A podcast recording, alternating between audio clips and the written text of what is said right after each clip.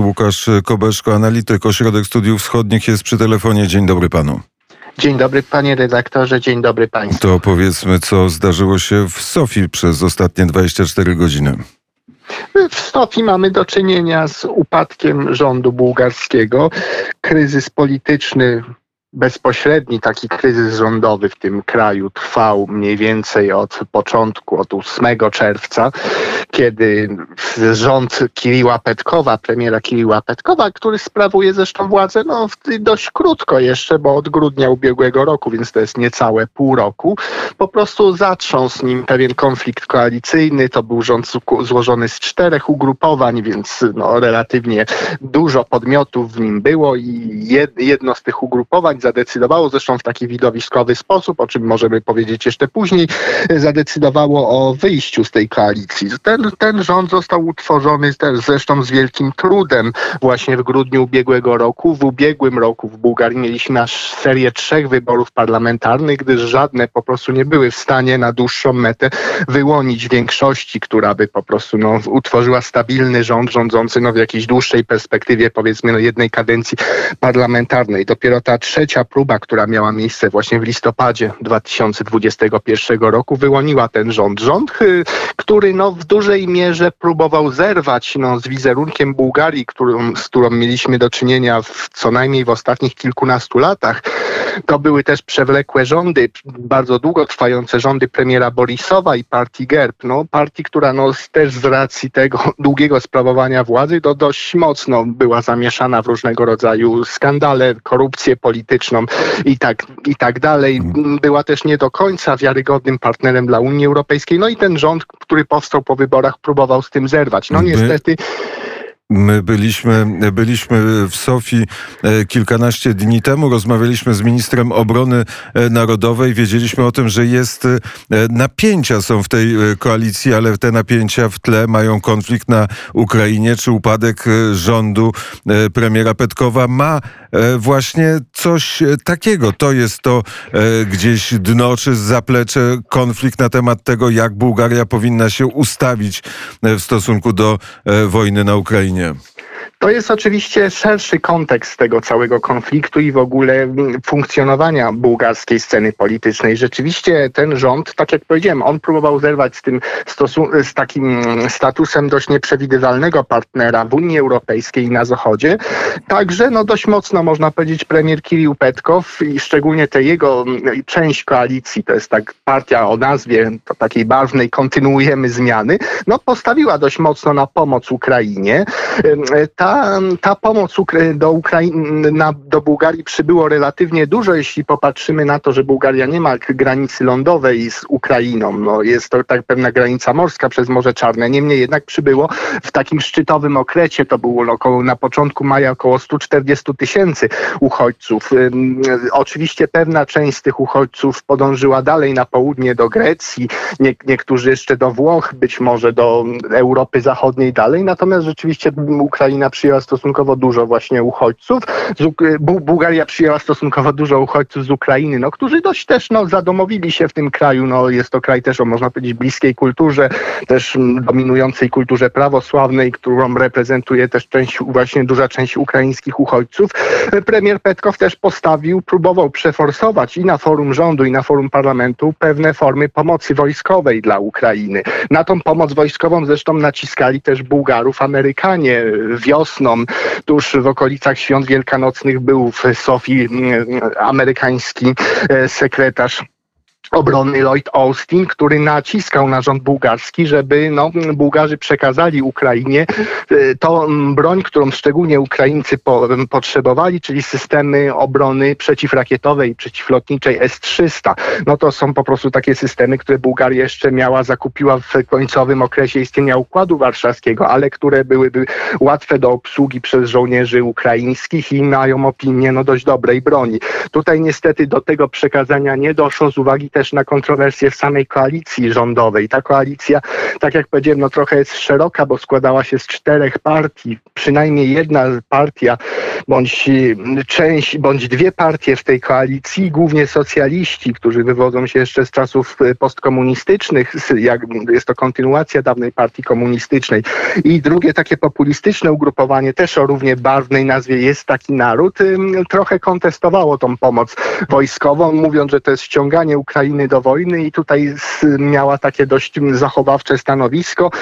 Parlament w końcu uchwalił pewną taką kompromisową formułę tak zwanej pomocy wojskowo-technicznej, że na przykład zniszczony ukraiński sprzęt wojskowy mógłby być naprawiany w bułgarskich fabrykach zbrojeniowych. Było to oficjalne takie oczywiście stanowisko parlamentu. Tutaj oczywiście dochodziły głosy ze strony różnych analityków wojskowych, różnych specjalistów, które pokazywały, że jednak Bułgaria jakimiś no, bardziej nieoficjalnymi kanałami starała się pomagać jednak Ukrainie w kwestii też transportu broni.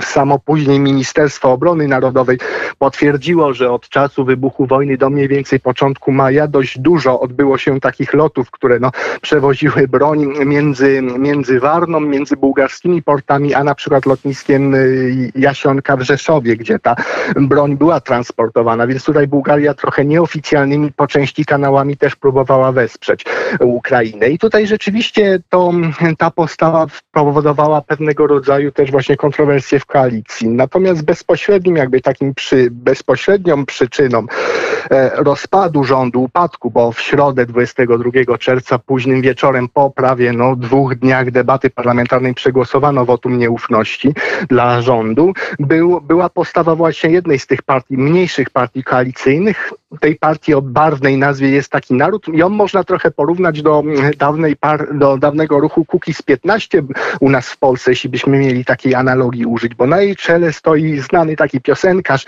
rockowy, popowy, jednocześnie biznesmen i celebryta Sławi Trifonow. On po prostu, no trochę jego, jego ugrupowanie bardziej adresowało swoją ofertę do takiego trochę wielkomiejskiego elektoratu, ale elektoratu młodego i takiego trochę antysystemowego, więc tutaj rzeczywiście widać pewne podobieństwa z tym dawnym tutaj ruchem Kukiz 15 i mm, ta partia często też była dość nieprzewidywalnym partnerem koalicyjnym. Często sam premier Petkow nie wiedział, jakie ta partia właśnie w takich kluczowych kwestiach jak pomoc Ukrainie, jak też trudna sytuacja z kolei gazowa Bułgarii, która nastąpiła 26 kwietnia. Gazprom odciął Bułgarii dostęp, odciął Bułgarii mm, dostawy gazu. Stąd rząd zaczął no, w sposób gorączkowy prowadzić politykę dywersyfikacji, poszukiwać nowych dróg dostaw. Tutaj ta stanowisko tej partii Sławi Trifonowa no, nigdy nie było jasne i doszło do pewnego, można powiedzieć, widowiskowego wydarzenia, kiedy na początku 8 czerwca odbyło się normalne, regularne posiedzenie rządu. W tym samym czasie ten lider tej partii, który co prawda nie sprawuje żadnych mm, funkcji w rządzie,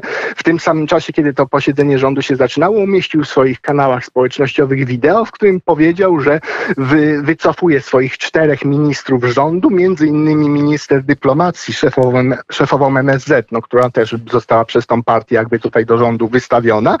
I generalnie no, w trakcie tego posiedzenia on tutaj w, w wiadomości wideo stwierdził, że zabiera swoich ministrów. Ci ministrowie no, musieli opuścić posiedzenie tego rządu. Niektórzy wydawało się nawet nie byli świadomi tej decyzji, wyglądali jakby byli nią zaskoczeni. No i niestety po prostu e, ten, ten, ten kryzys na tyle eskalował, że duża część tej partii, to jest, e, oni mają około 25 oryginalnie posłów mieli w parlamencie, to około 19 tych posłów przeszło na stronę opozycji i razem właśnie z opozycyjnym gerbem, z inną jeszcze partią, innymi jeszcze dwoma partiami, Ruchem Praw i Wolności, który głównie reprezentuje mniejszość turecką oraz taką, no można powiedzieć z jednej strony nacjonalistyczną, ale z drugiej strony w dużej mierze jawnie prorosyjską partią Odrodzenie. I ta większość plus właśnie rozłamowcy z rządu mm, dokonali po prostu, to... najpierw usunęli w ubiegłym tygodniu szefa parlamentu, teraz usunęli, te, teraz wy, przegłosowali wotum nieufności dla rządu, no i niestety rząd upadł. I czy to oznacza, że będą wybory, e, czy też powstanie prorosyjska większość w bułgarskim parlamencie? To jest oczywiście kwestia otwarta. Teraz mamy do czynienia z bardzo różnymi scenariuszami. Pierwszy scenariusz, zresztą tutaj według konstytucji bułgarskiej to jest tak, że jeśli jest, y, rząd upada w wyniku wotum nieufności, wtedy jeszcze ta dotychczasowa większość i dotychczasowy premier dostaje jakby jeszcze kolejną szansę, szansę krótką, bo trwającą tydzień na sformowanie nowego rządu. Jeśli tego sformowania rządu nie będzie w stanie uczynić, czyli po prostu, no mówiąc tak wprost, nie będzie w stanie, premier Petkow nie będzie w stanie uzbierać tej większości po prostu parlamentarnej, a niestety te dwa głosowania, czyli odwołanie jego rządu i odwołanie szefa parlamentu pokazały, że niestety w tej chwili tej mm, większości nie ma i będzie musiał o nią bardzo tru trudno zabiegać, więc jeśli rządu nie sformuje, to prezydent rzeczywiście może po, po może przekazać tą misję sformowania rządu szefowi drugiego największego ugrupowania w parlamencie, ugrupowania opozycyjnego, czyli w tym wypadku byłby to e, ta partia GERB, która rządziła od 2009 do 2021 roku i na jej czele stoi właśnie ten były premier Bojko Borisow, zresztą wo wobec którego toczy się szereg postępowań i prokuratury w związku też z defraudacją funduszy unijnych w czasie jego właśnie długotrwałych rządów, więc tutaj by była ta misja i mogłaby powstać rzeczywiście większość znowu złożona z partii GERB i jednocześnie prorosyjskiej partii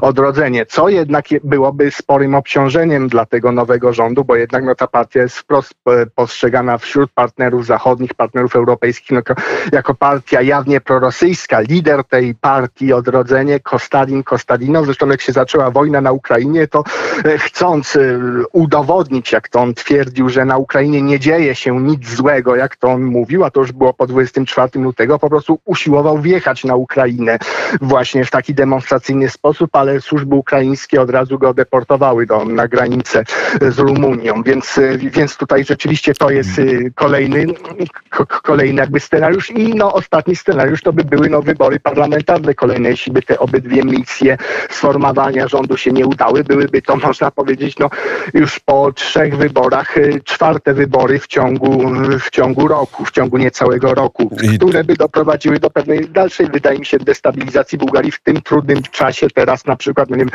odcięcia dostaw ze strony Gazpromu, negocjacji alternatywnych źródeł, nierosyjskich źródeł dostaw energii.